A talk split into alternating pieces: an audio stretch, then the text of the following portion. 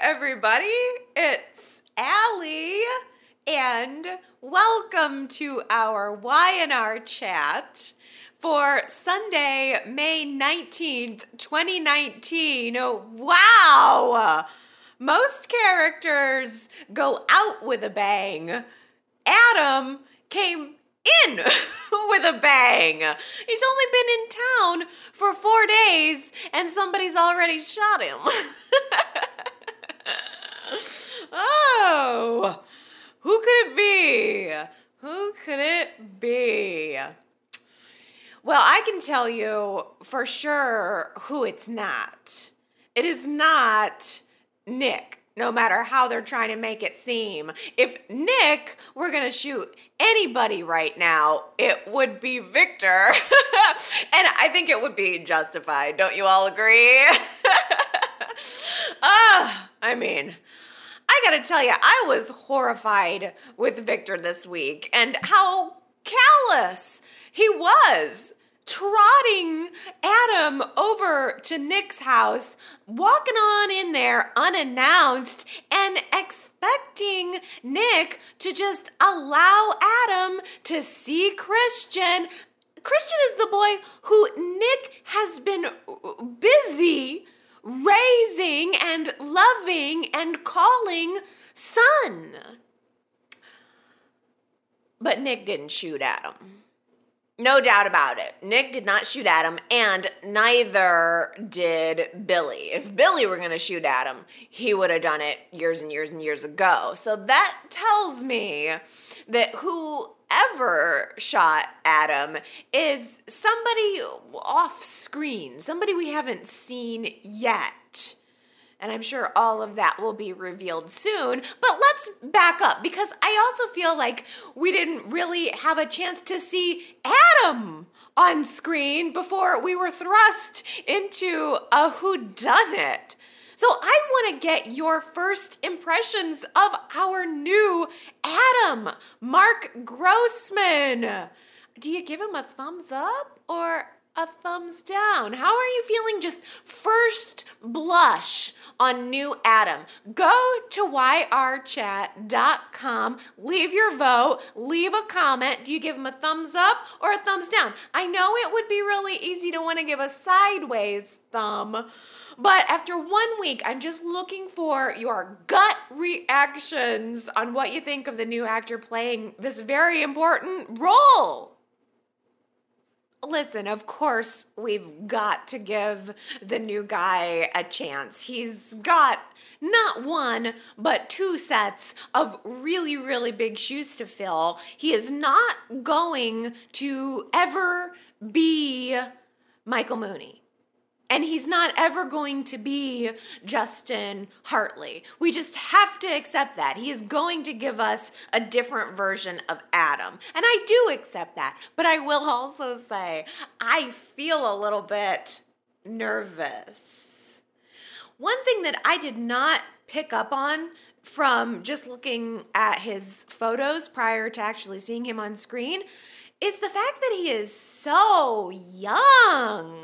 That was my first impression. The first thing I thought when I looked at him was, he is so young. Look at this baby face. So I Googled him. He was Mark Grossman, born in nineteen eighty-seven, which makes me feel old and icky. He's thirty-two years old. Now, just to put it into perspective, Michael Muhney and Justin Hartley are both in their forties. Muhney's forty-three and Hartley is forty-two. So Y and R has cast a decade younger version of Adam. And I, I mean, it's not a problem, but it's just, it's just something that I can't help but notice. He doesn't quite fit in visually the same way as the previous Adam did with his peers. Sharon Case is forty-eight years old. She looks stunning. Um, but I will say,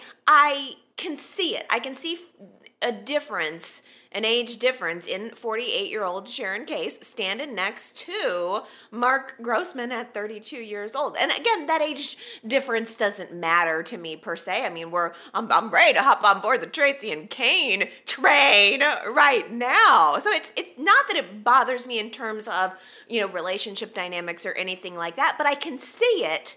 And I didn't see it or detect it or notice it in any way with the previous version of Adam.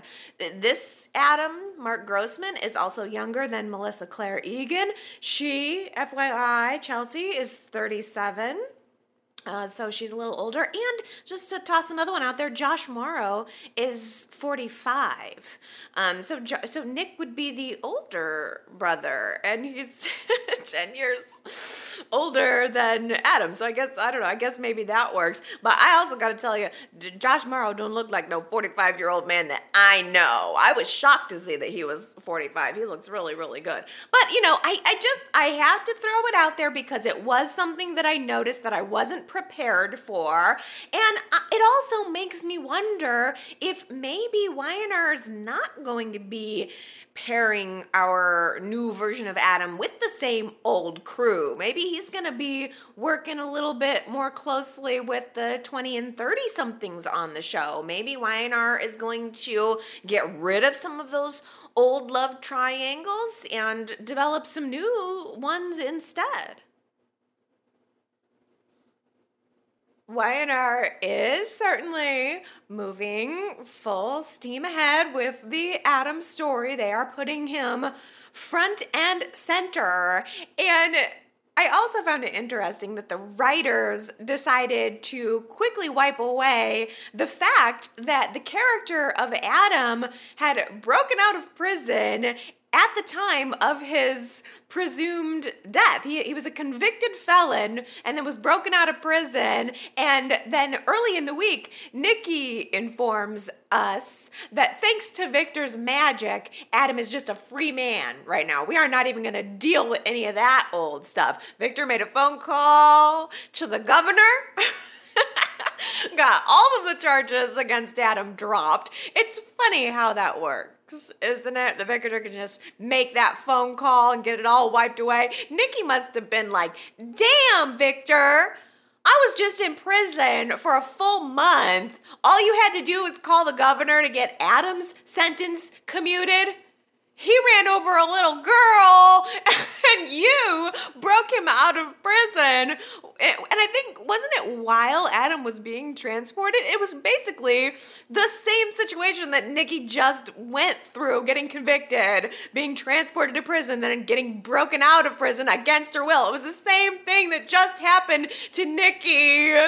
And Victor wasn't able to call old governor and get that taken care of lickety-split for her. Did Adam thank Victor or acknowledge to Victor that those charges were just taken care of on his behalf? Or is Adam saving all of his gratitude for Sharon? Kind of hard not to notice what's going on between those two. It was Sharon who convinced Adam to come back to Genoa City after uh, some very intense conversations in Vegas with lots of standing very close to each other and sitting very close to each other and gazing into each other's eyes. It was Sharon who was able to convince Adam to return to Genoa City. So Adam packs up his black leather jacket and his other black leather jacket and all of his black button-ups, and he puts them all into a suitcase, and he returns to Genoa City with this suspicious smile on his face, returning to the town that he never really felt comfortable calling home.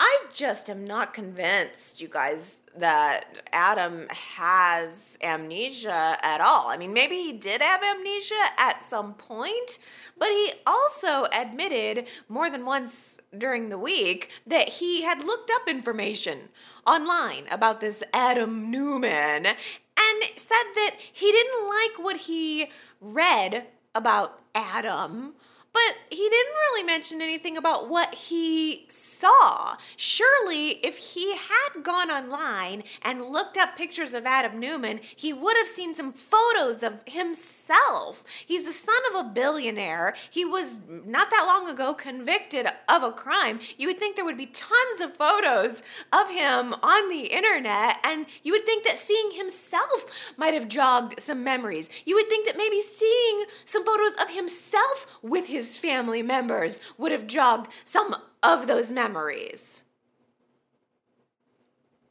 Victor puts Adam on the private jet, brings him back to Genoa City, brings him back to the ranch, and is practically ready to hand Adam the keys to the kingdom already. He did, in fact, hand him the keys to the Techie house. That's where Adam will be staying, the Techie house. Oh, thank goodness. Thank goodness that that place got a remodel, because I would not have wanted to see our new Adam hanging out next to that old hat rack. It was just a rack of hats. In the old set. It was a rack of hats that didn't belong to anybody. They were just decorative. Decorative hats. I feel that the new Techie house is much more sophisticated. It's hardly techie at all. It's very horse-oriented. There are lots of statues of horses. There are pictures of horses. There are pictures of jockeys. I also counted four separate world globes.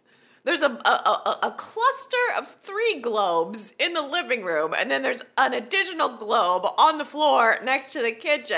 I don't understand why he needs all these globes. When you have one globe, you do not need three more backup globes. They do not go down when the internet is out.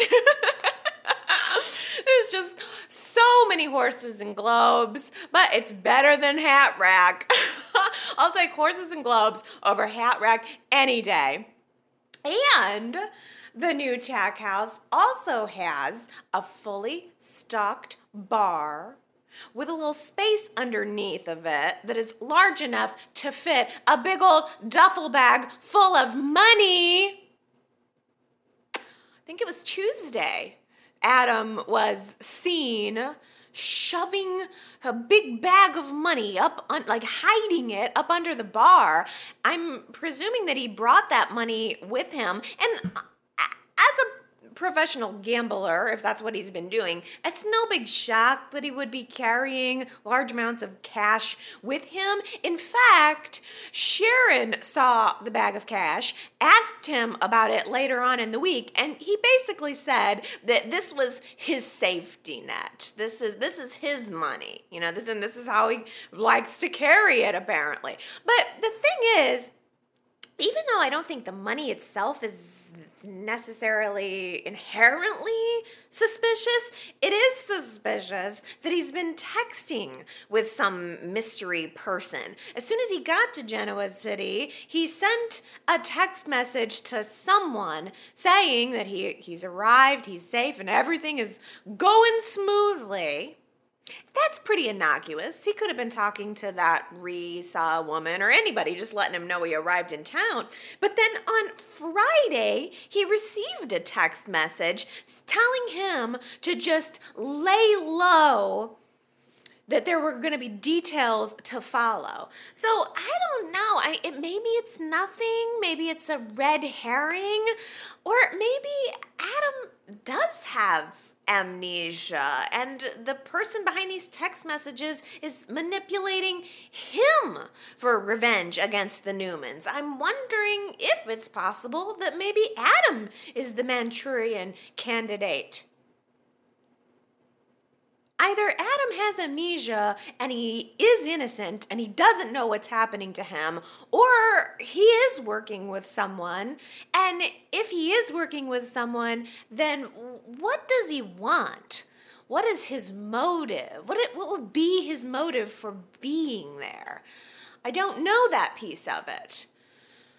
I mean, I know what everybody else wants. Everybody else's motives are completely clear. We know what Victor wants. I think Victor wants a do-over. Victor wants to do things right this time with the son that he thought was dead. That makes sense to me. I mean, the way that Victor brought Adam back to Genoa City, first stop, dragging him through Newman Enterprises, taking him to the helm, right to his desk, right to his office, showing him his portrait. I, I, I it, it, it was suspicious on Victor's part, honestly, but although completely transparent, Victor was trying to remind Adam of his superior business acumen, and the whole thing gave me flashbacks of when Adam was first introduced onto the show as an adult.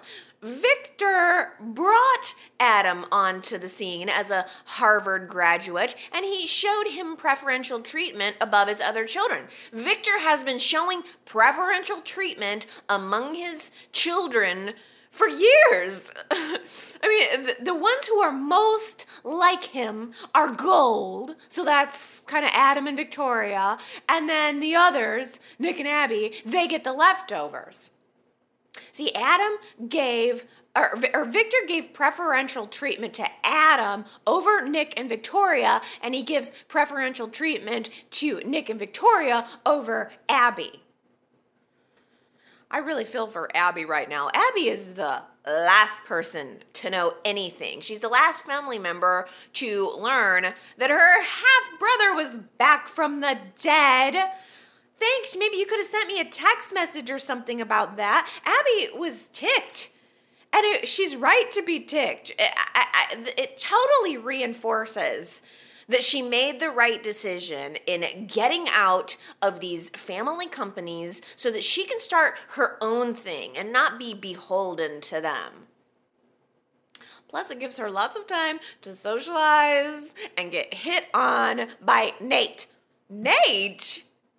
He's trying really hard to convince Abby to go out on a date with him. And he's got all these, his his approach, uh, he's got corny jokes. Uh, and, and he's he's and he's also trying to be someone who can lend an ear to her. I don't know, he's just maybe working a little too hard to get Abby's attention and to get her to go out on a date with him. She's told him twice already that she is not ready to start dating, and he keeps trying.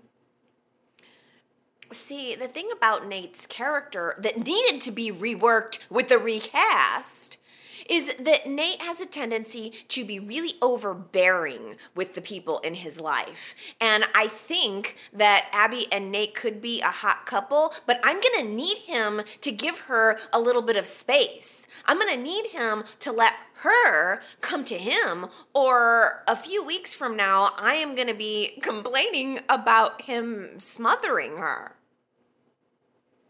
Twice this week. Twice. Victor showed up unannounced at Nick's house with Adam. First, it was just to force the two guys to talk it out. And Nick was like, hey, buddy, um, you already came back from the dead once, and you tried to frame me for your murder. So welcome home and all. But I don't trust you, which is kind of how I feel. And then the second time, it was part of a last-ditch effort to try to help Adam regain his memory by laying eyes upon Christian. Victor guilt trips Nick into allowing Adam and little Christian to have this uncomfortable and unfruitful meeting together. Christian looked absolutely terrified of Uncle Adam, could not even look him in the eye. It was cruel. It really was. It was cruel to Christian, and it was cruel to Nick. And even Adam was like, hey, this is not cool, Victor. Nick, just so you know, this was not my idea. I don't want this. I'm not trying to start anything here. And it's significant that Nick seemed to fully understand that. This time, Adam was not the one doing the manipulating. It was all Victor. So that's why I think there's absolutely no way that Nick would now just out of the blue decide to pick up a gun and shoot Adam. Nick didn't have to let Adam and Christian see each other, but he did. He ultimately made that choice. I think Nick, as much as he loves his son, also doesn't want to block the relationship with Christian and his biological father, which is something that I'm sure a lot of parents who have adopted children have to go through and have to process. So I don't think Nick on any plane of existence is going to shoot Adam right now. And also, Nick seems to have an alternative plan in mind for dealing with Adam. For the first time toward the end of this week, finally, Chelsea's name came into the mix. Chelsea and also, you know, Adam's other son, Connor, you know, Connor. The one he gives preferential treatment to, am I right? The one who he decided not to give up. I mean, Adam straight up switched paternity test results to make it look like Christian wasn't his. So, I think it's pretty clear that Adam, right from the jump, he wanted Sage and Nick to raise that kid. He made sure that he wasn't involved in Christian's life. And then after Sage died and after Adam died, Chelsea was very clear about wanting Nick to raise Christian. Everybody wants Nick to raise Christian. But I also understand why Nick feels threatened. We see him on Friday open up a text message conversation that he's had with Chelsea. Now, these are text messages that she has sent to him over the course of the past year that he has kept, but that he has not responded to. Chelsea is just giving Nick her new number, giving him a way to reach her, and she's also expressing a desire to make amends with him. And up until now, Nick has just ignored it, put it away in a little box in his mind, not done anything with it. But now that Adam is back, and now that people are starting to talk about where is Chelsea, we need to let her know. Maybe Nick thinks now is the time to reach out to her. Is there any chance that Chelsea is the person who Adam has been texting with? I just wonder. Or who knows, a left field, out of left field theory, is there any chance that Chelsea's the one who shot Adam? I don't know. I just don't know at this point. I mean, perhaps it could be Chloe. Chloe is presumed dead by everyone in town, but we all know that she is still alive and she is living off screen with Kevin as her caretaker.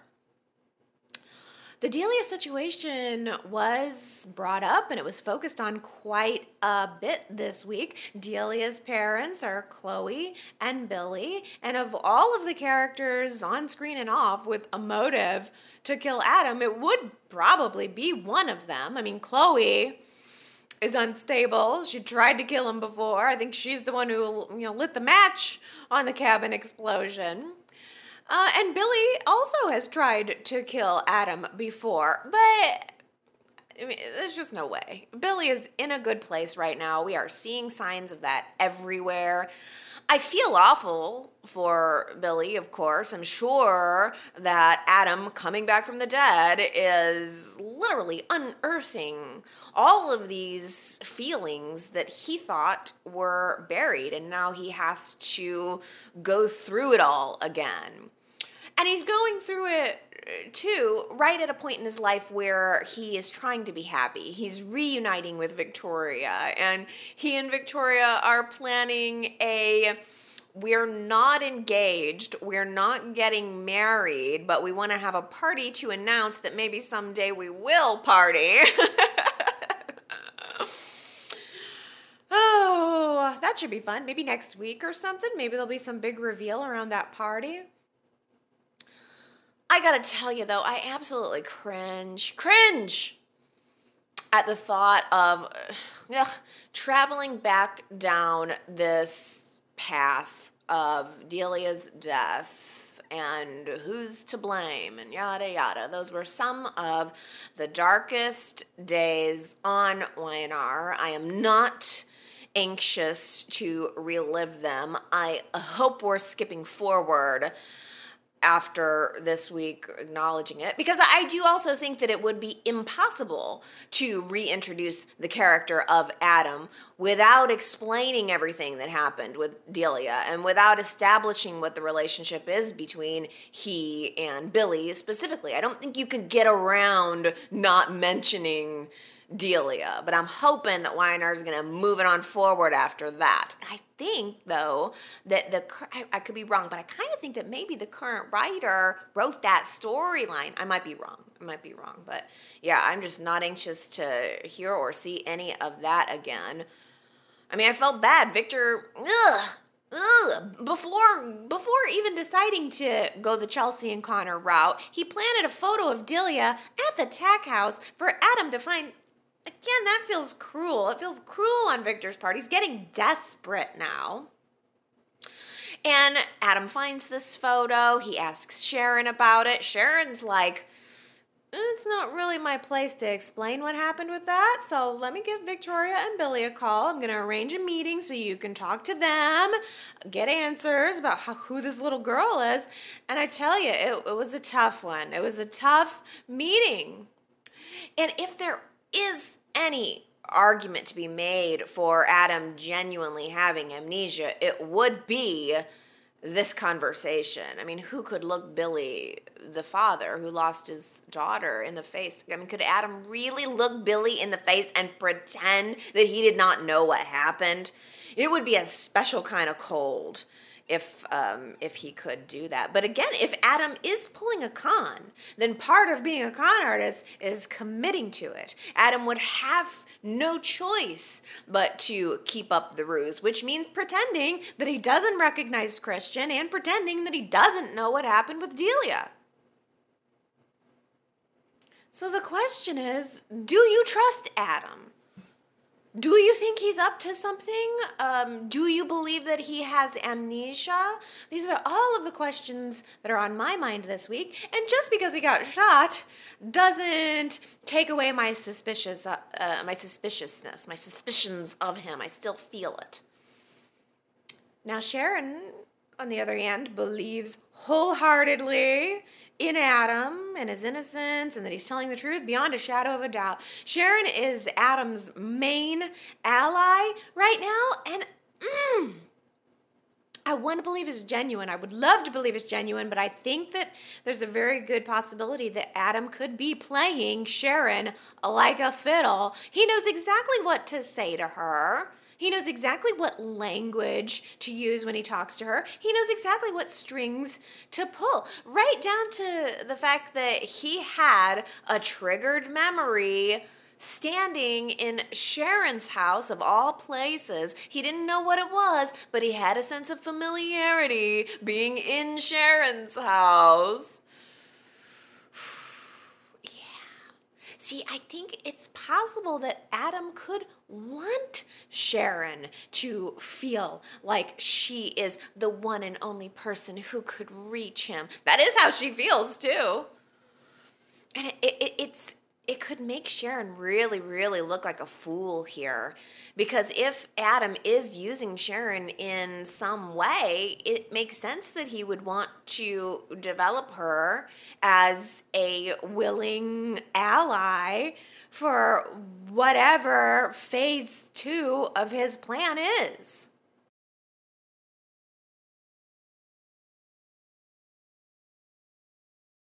I was really anxious on Friday to get the results of the Rosales baby paternity test because earlier in the week, it was revealed that the baby was fine. It was revealed that Mia was fine.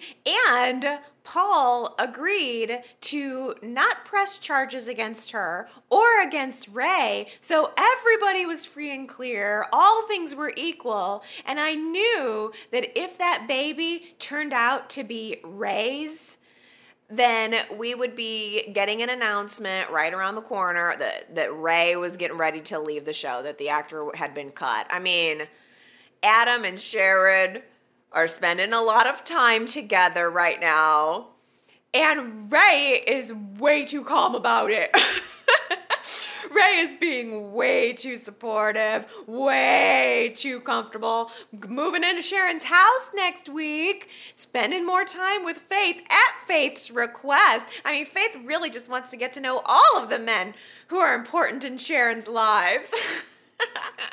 See, this is this could be bad news right around the corner. This is how you can tell that Rey is the new guy in town, because he seems to be naive enough to think that his love with Sharon is strong enough to survive Adam coming back from the dead.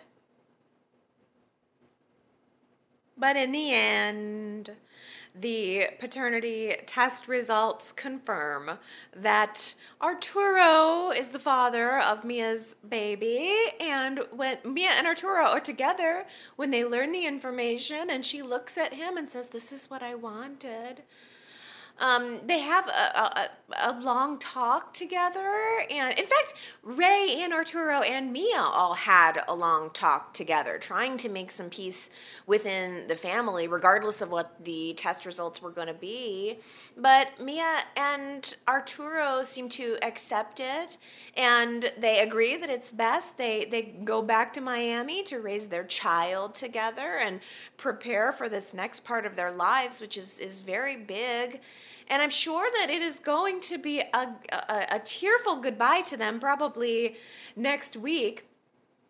What I did not see coming, though, um, it, it just wasn't completely clear. It was completely clear to me that Y and R was choosing to cut out part of the Rosales family when, you know, they decided to send Arturo and Mia packing back to Miami. It seemed, it did start to seem like they were going to keep Rey.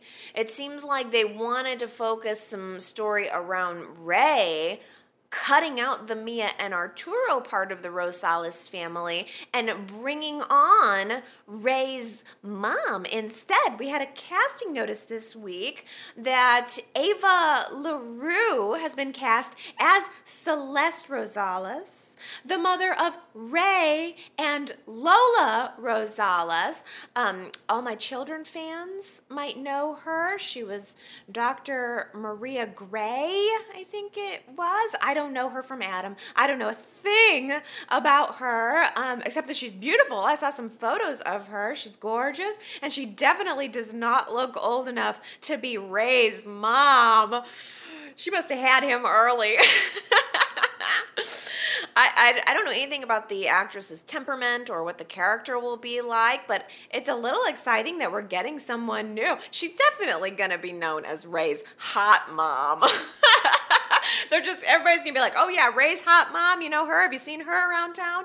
The the only question is who, who will be the first Genoa City man who will bed Rey's hot mom?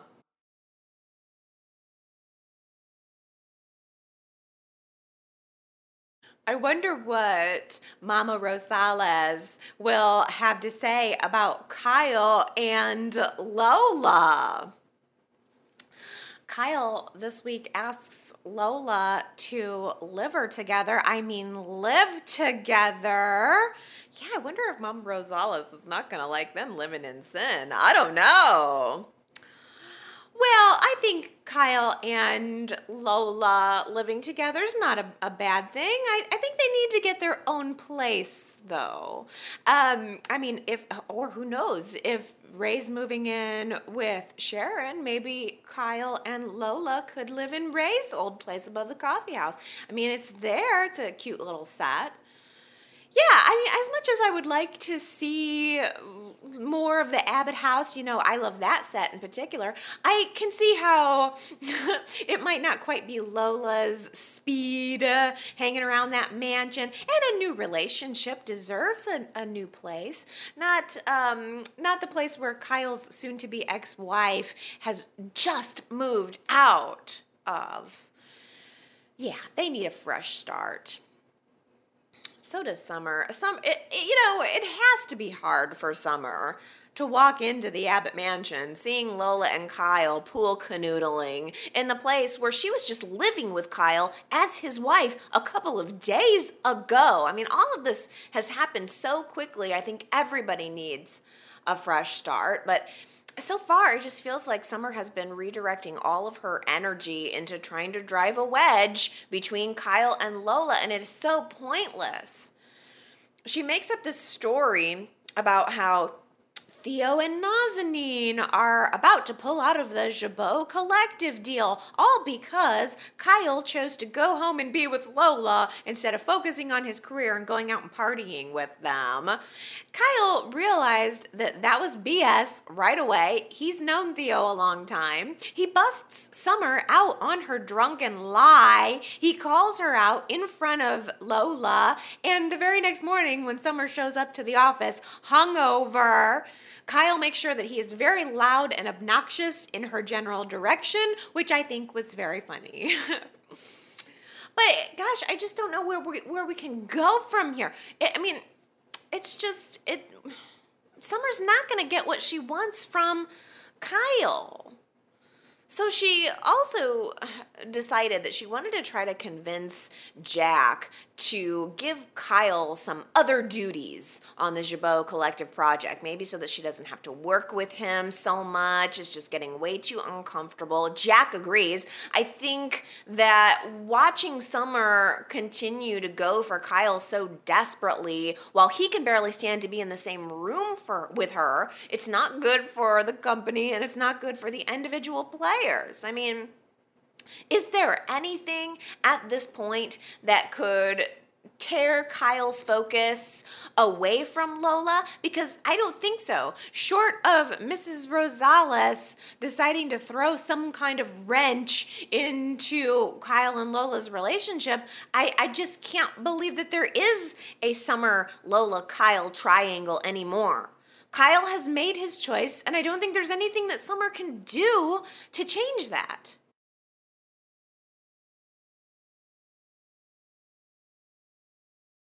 I know that we have been speculating for weeks now about Lauren and Jack. I think two weeks ago, we had the poll question where I asked you guys if you would like to see a Jack and Lauren romance. ninety percent of you said, no, I don't want a romance there.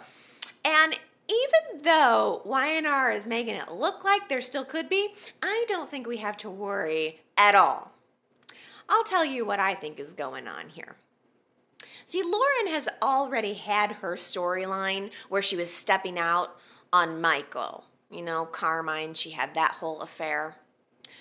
What I think Y and R is getting ready to build here is Michael and Phyllis.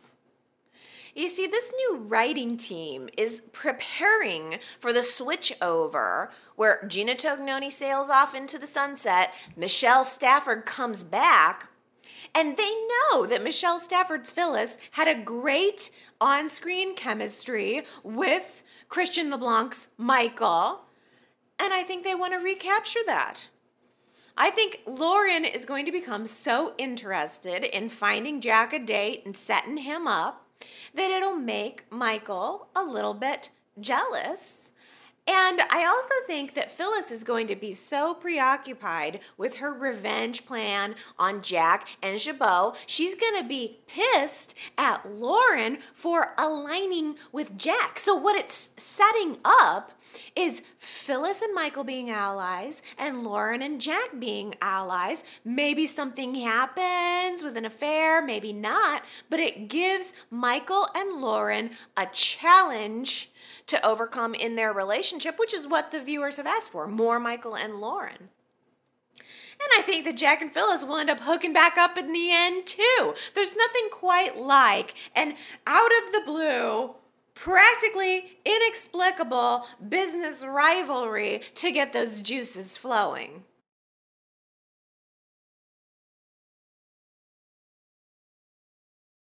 I knew it, I knew it, I knew it, I knew that Traci was going to write herself into her own story and then discover that she had feelings for her protagonist.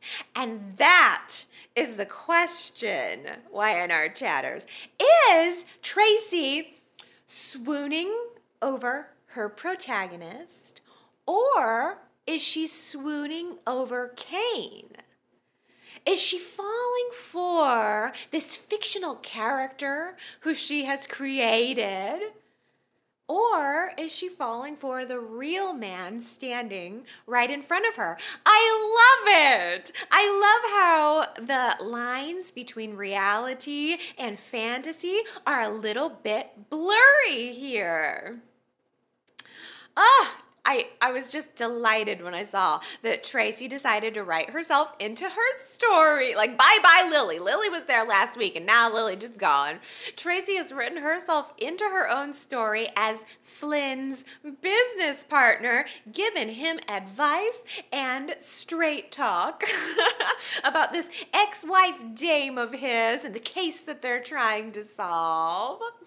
But Traci is also, in reality, brainstorming the plot of her book with Cane. And this week, one minute, they are sharing ideas about the plot. And the next minute, Traci is picturing Cane sitting there on her living room couch, shirtless, and drinking a glass of lemonade. Oh, that was my favorite moment of the week. I totally understand what she's going through.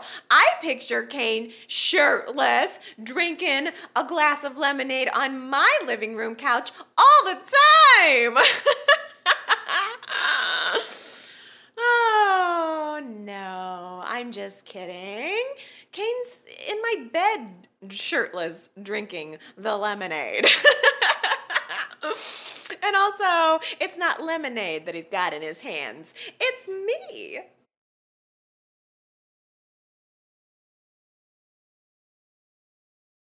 Okay, maybe I'm a little bit snarky. Okay, a lot a bit snarky.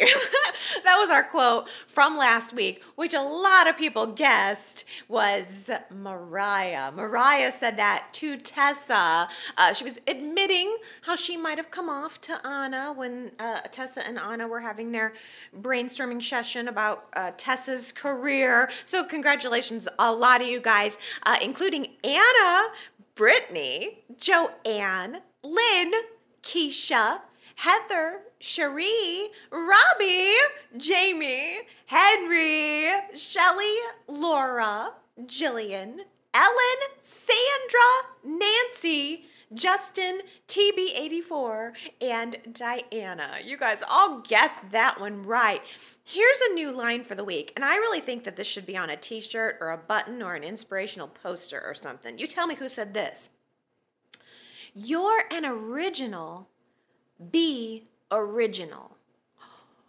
That needs, seriously, I want a motivational poster that says that. You're an original. Be original. Mm.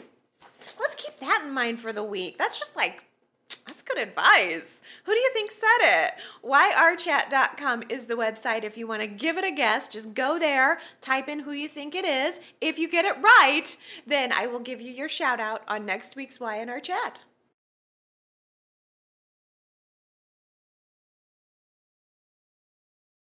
Getting back into the game, let's take a look at your comments for the week, starting out with the poll question that I asked you last week.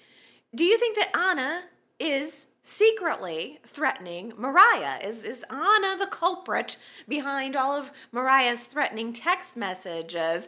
fifty-two percent of you, the majority, said no. Don't think that Anna's the one behind it. But forty-eight percent of you said yes. That is a really, really close vote. And I will say the majority of commenters that I heard uh, or read were saying that they don't think and also hope that it's not Anna who is the culprit. A lot of people pointed out that Anna doesn't quite have the motivation to want to go after Mariah in that way, uh, which I think is a very fair point. Shakona, though, has another theory that's very good.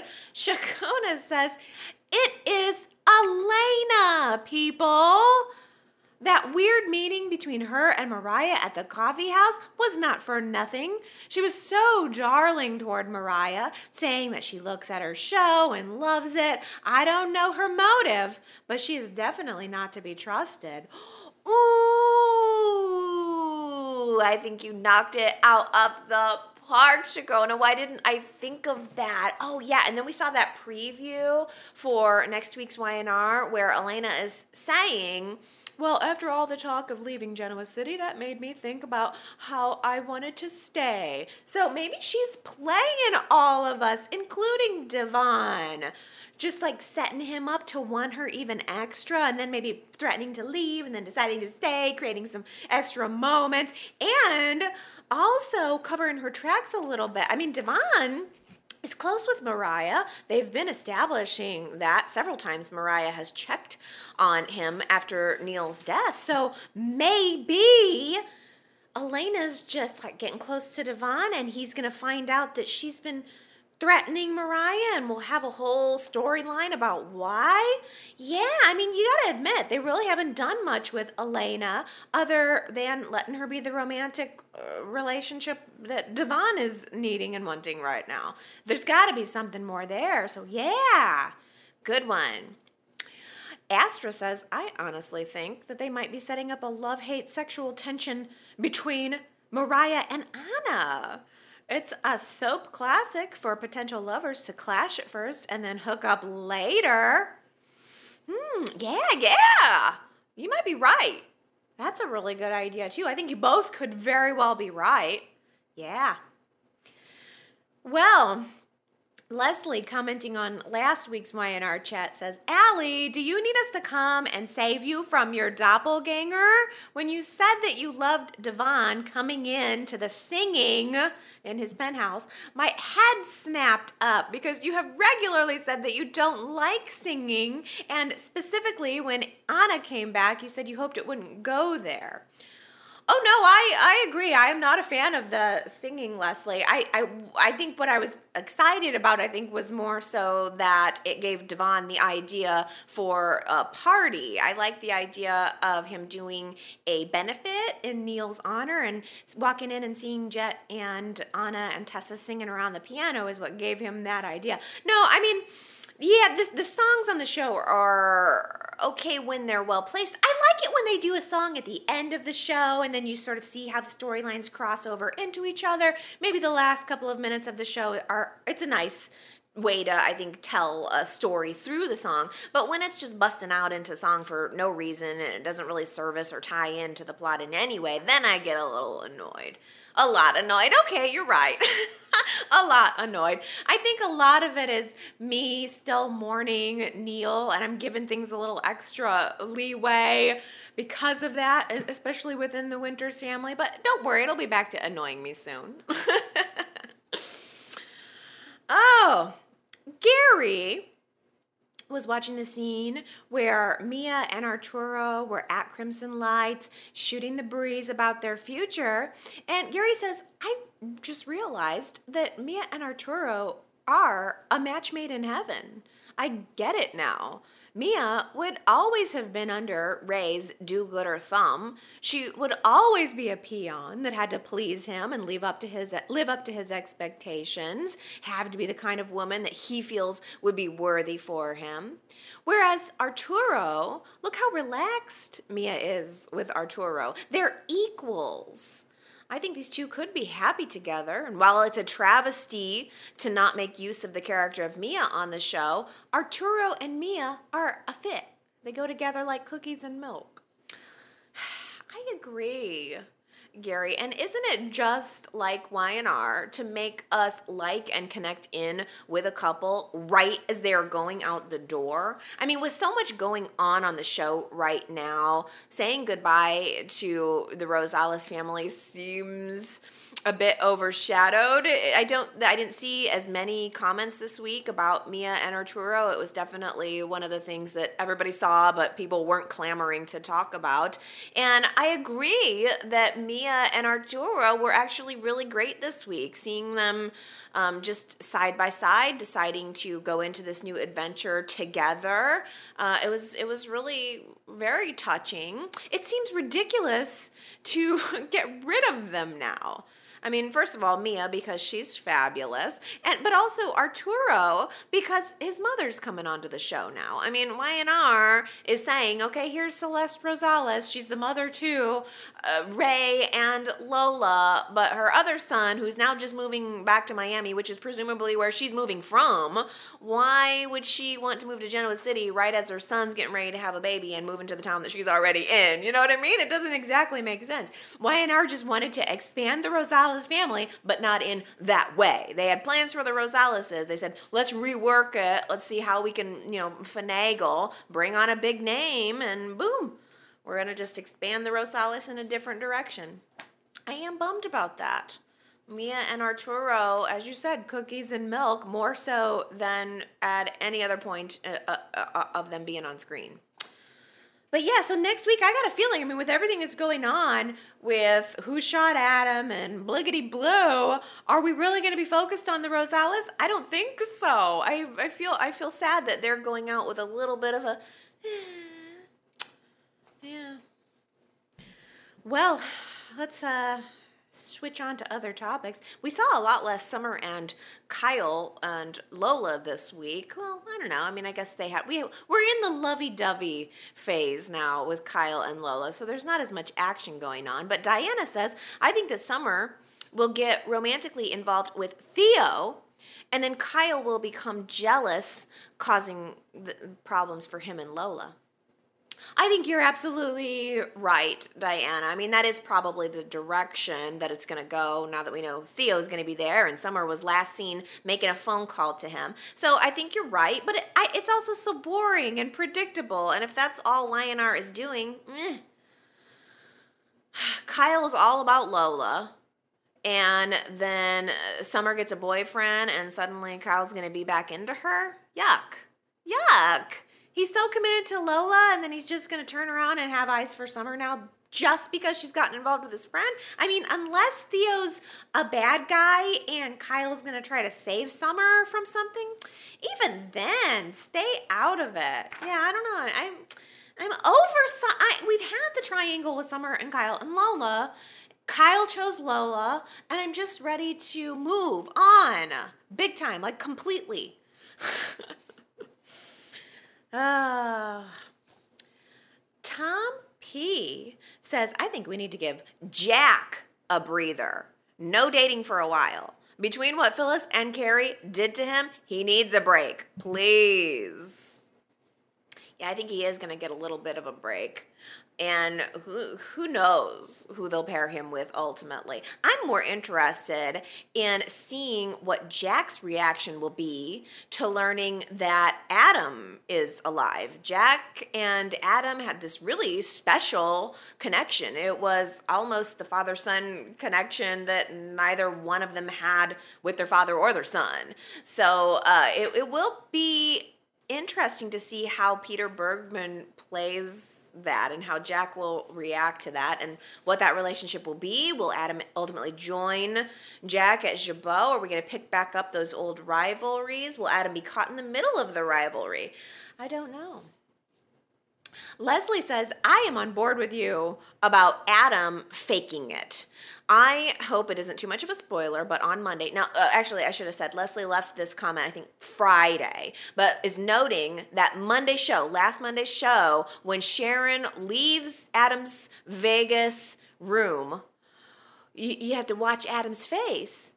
Because as Leslie says, did you see an ever so slight look on, like smile on his face? And not related to any spoilers, but I think he's already with Chelsea. And the reason, he and, and he was the reason that she was grifting and stockpiling money before she left. I think they arranged for Victor to see him when they were ready.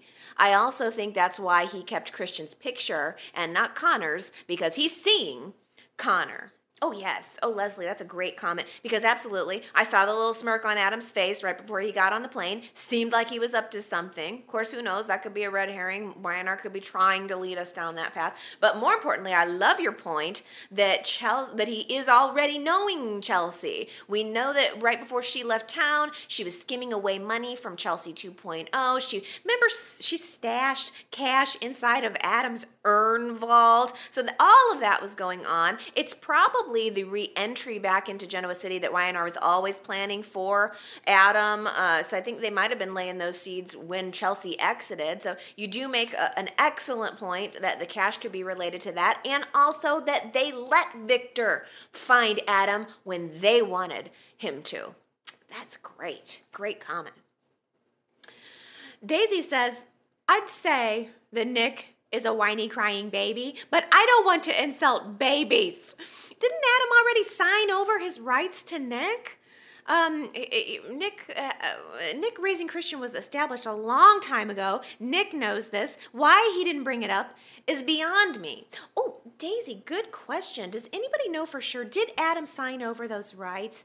I don't remember. I remember it being implied that Adam didn't necessarily want to be a father to Christian, but I don't remember there being any documents. Are there any other Y and R sleuths out there who can tell us or have any memory of an actual written document regarding Christian's parentage?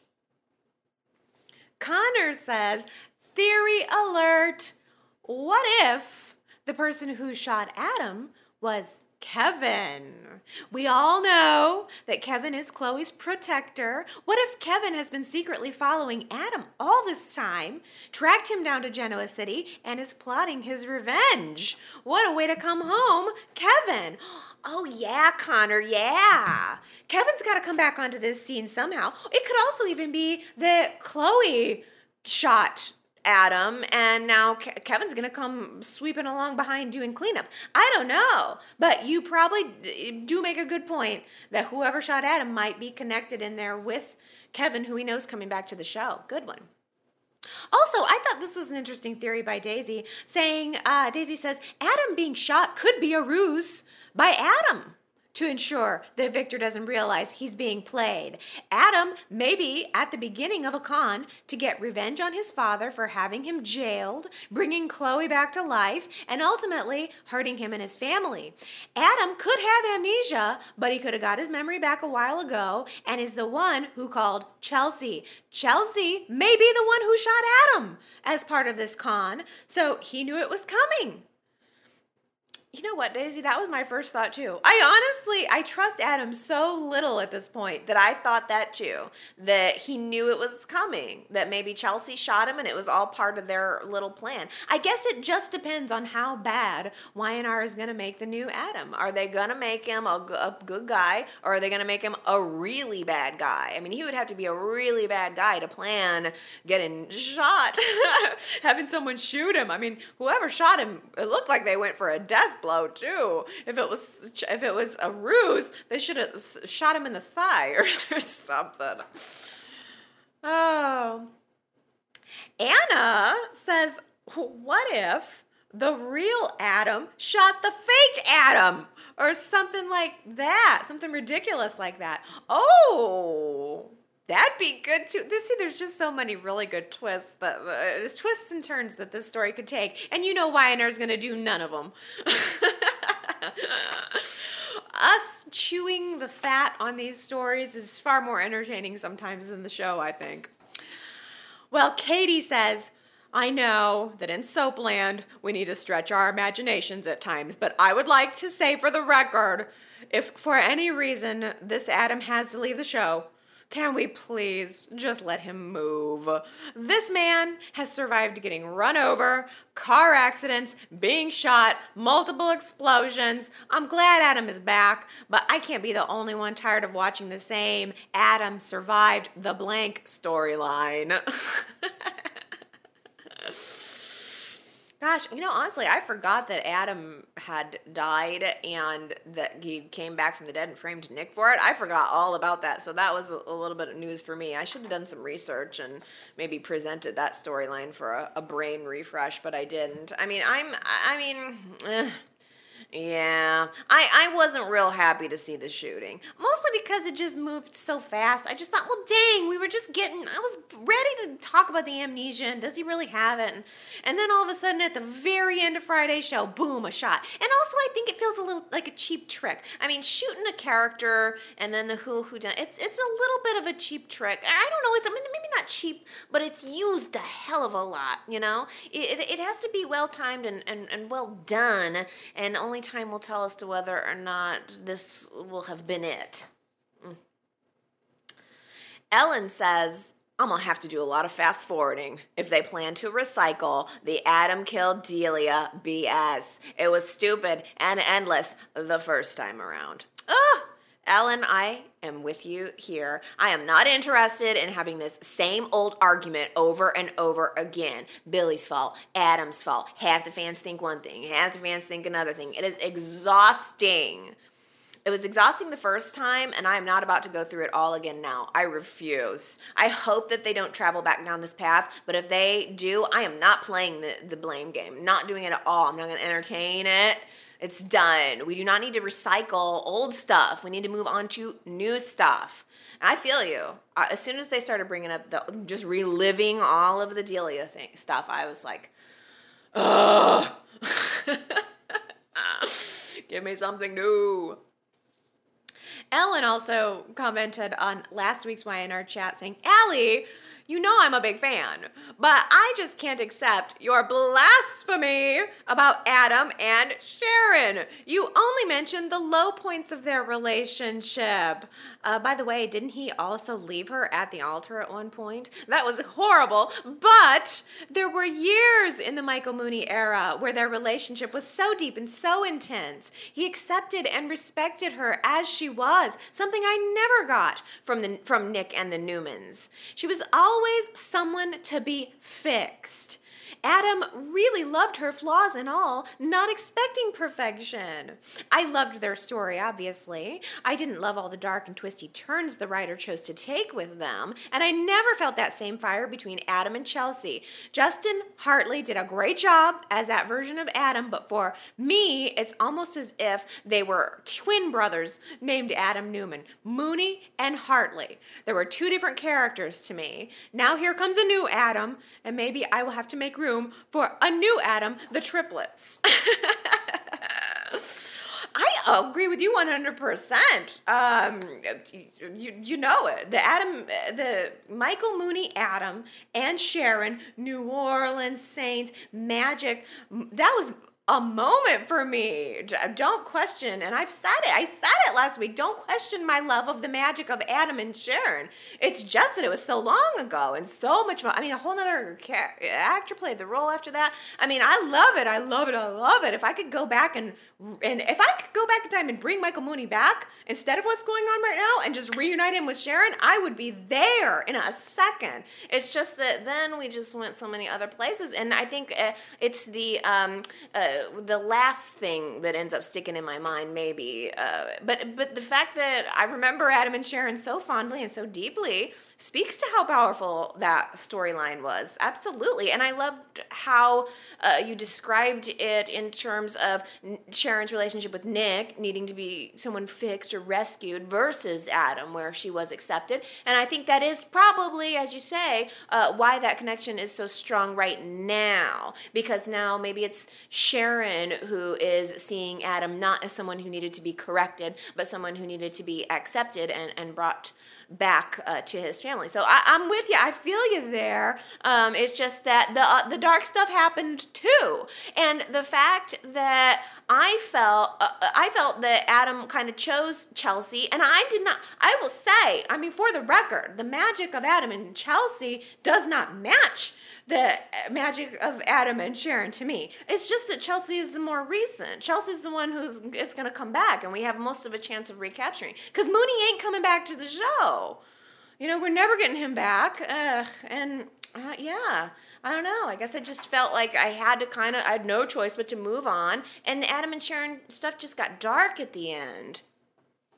But you know, I you know I think we had uh, Muhney, and that was his whole version, as you said. He's kind of, it's kind of like two different Adams. Muhney was one thing, Hartley's another thing, and Grossman is going to be something entirely else. It's going to be nowhere near what we're used to. So I think the best thing probably to do is to create a little bit of a blank slate if we can, and just be open to wherever Y and R chooses to take him, because otherwise, you know, you just end up being like, you know, you don't get, you, you can't, it's harder to get into the story, the current story, if you're holding on so hard to the past stories. I, I do really kind of try to clear the cache a little bit, or otherwise it's just kind of like, it's never going to be Adam and Sharon, the previous magic. Like, they could pair Mark Grossman and Sharon Case right now, but it's never going to be Muhney and and Sharon, and Sharon Case.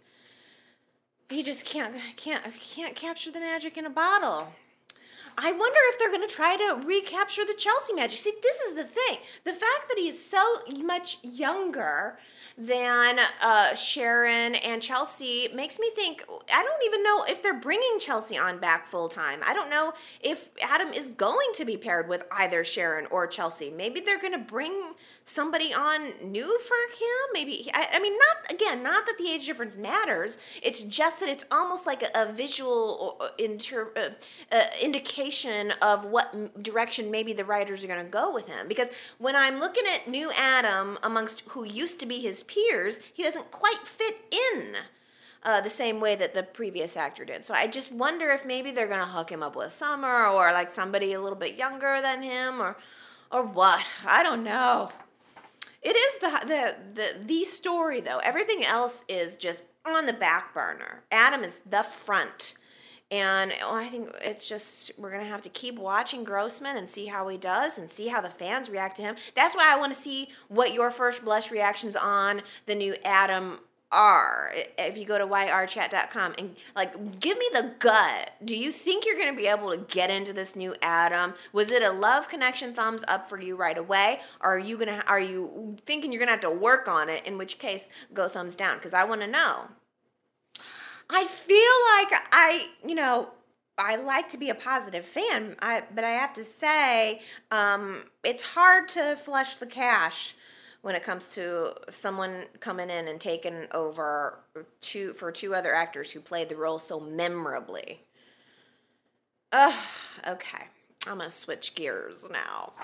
Robbie says, I'm really enjoying this Traci Cane storyline. It is so different than anything else, and it really stands out. Traci has been a part-time character for so long, and it's really nice to see her on the show every day and having her own storyline. Yes, Robbie, see, it's not Traci being a supporting role. Traci has her own storyline right now. And it is fantastic. Joanne says, I agree. It is so nice to see Traci with a bright smile and a twinkle in her eyes, instead of being shown as always dealing with the ups and downs, mostly downs, of her family, never a hint of having more in her life. I hope this storyline continues. It could be very interesting. I don't think Traci has had a storyline of her own. Correct me if I'm wrong, but since Steve, I mean, she she well, she had Colleen, uh, Colleen's death, and this is this is a long time ago at this point, a decade ago, and then I think after Colleen died, she mentioned off screen that she or she mentioned that off screen she and Steve had divorced, and I can't think of anything else that Traci really has done since then, and that's ancient. So I, it's good. It's good. And it's not just good, I think, that we're seeing Traci with this smile on her face and her own story and something different and fresh, but we are putting Cane out of some of his misery, too. Cane's got a cute little look on his face. Laura says it's lovely to see Cane's lovely smile. He is wearing this divorce well. Yes, I know. He does have a nice smile, too, don't he? Among other things. Diana says, I really loved when Traci imagined seeing Cane shirtless for the first time. This is the first time that we've seen Traci show a physical attraction to Cane. Mm-hmm, mm-hmm. See, and that's the thing, too. It's like she created Flynn out of her own imagination. So she could have created him to be anything. I mean, her ideal man. It's basically as if she was imagining up her ideal man. But then you snap into reality and there's Cane. So which is it? Is it both? It's a little bit blurry and I just love it. Oh, let's end on Shakona's idea here, asking, will Traci step out of her box and actually make a move? Okay, ooh, Shakona, because can you can can you even imagine Traci making the first move on Cane? What would that even look like? I gotta tell you, this is the most exciting thing on the show right now. Move over, Adam. Traci and Cane are what's lighting my fire.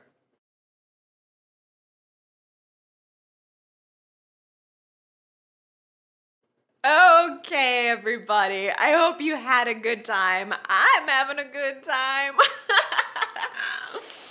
Go on over to Y R chat dot com. Leave all of your comments. Vote in that poll and come back next week. We'll find out, hopefully, who shot him, who shot Adam, and um, and if Traci's going to maybe smooch on up on Cane.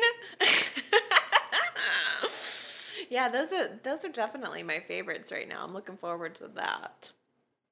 Okay, well, I will see you next Sunday. I love you guys. Have a really good week. Bye.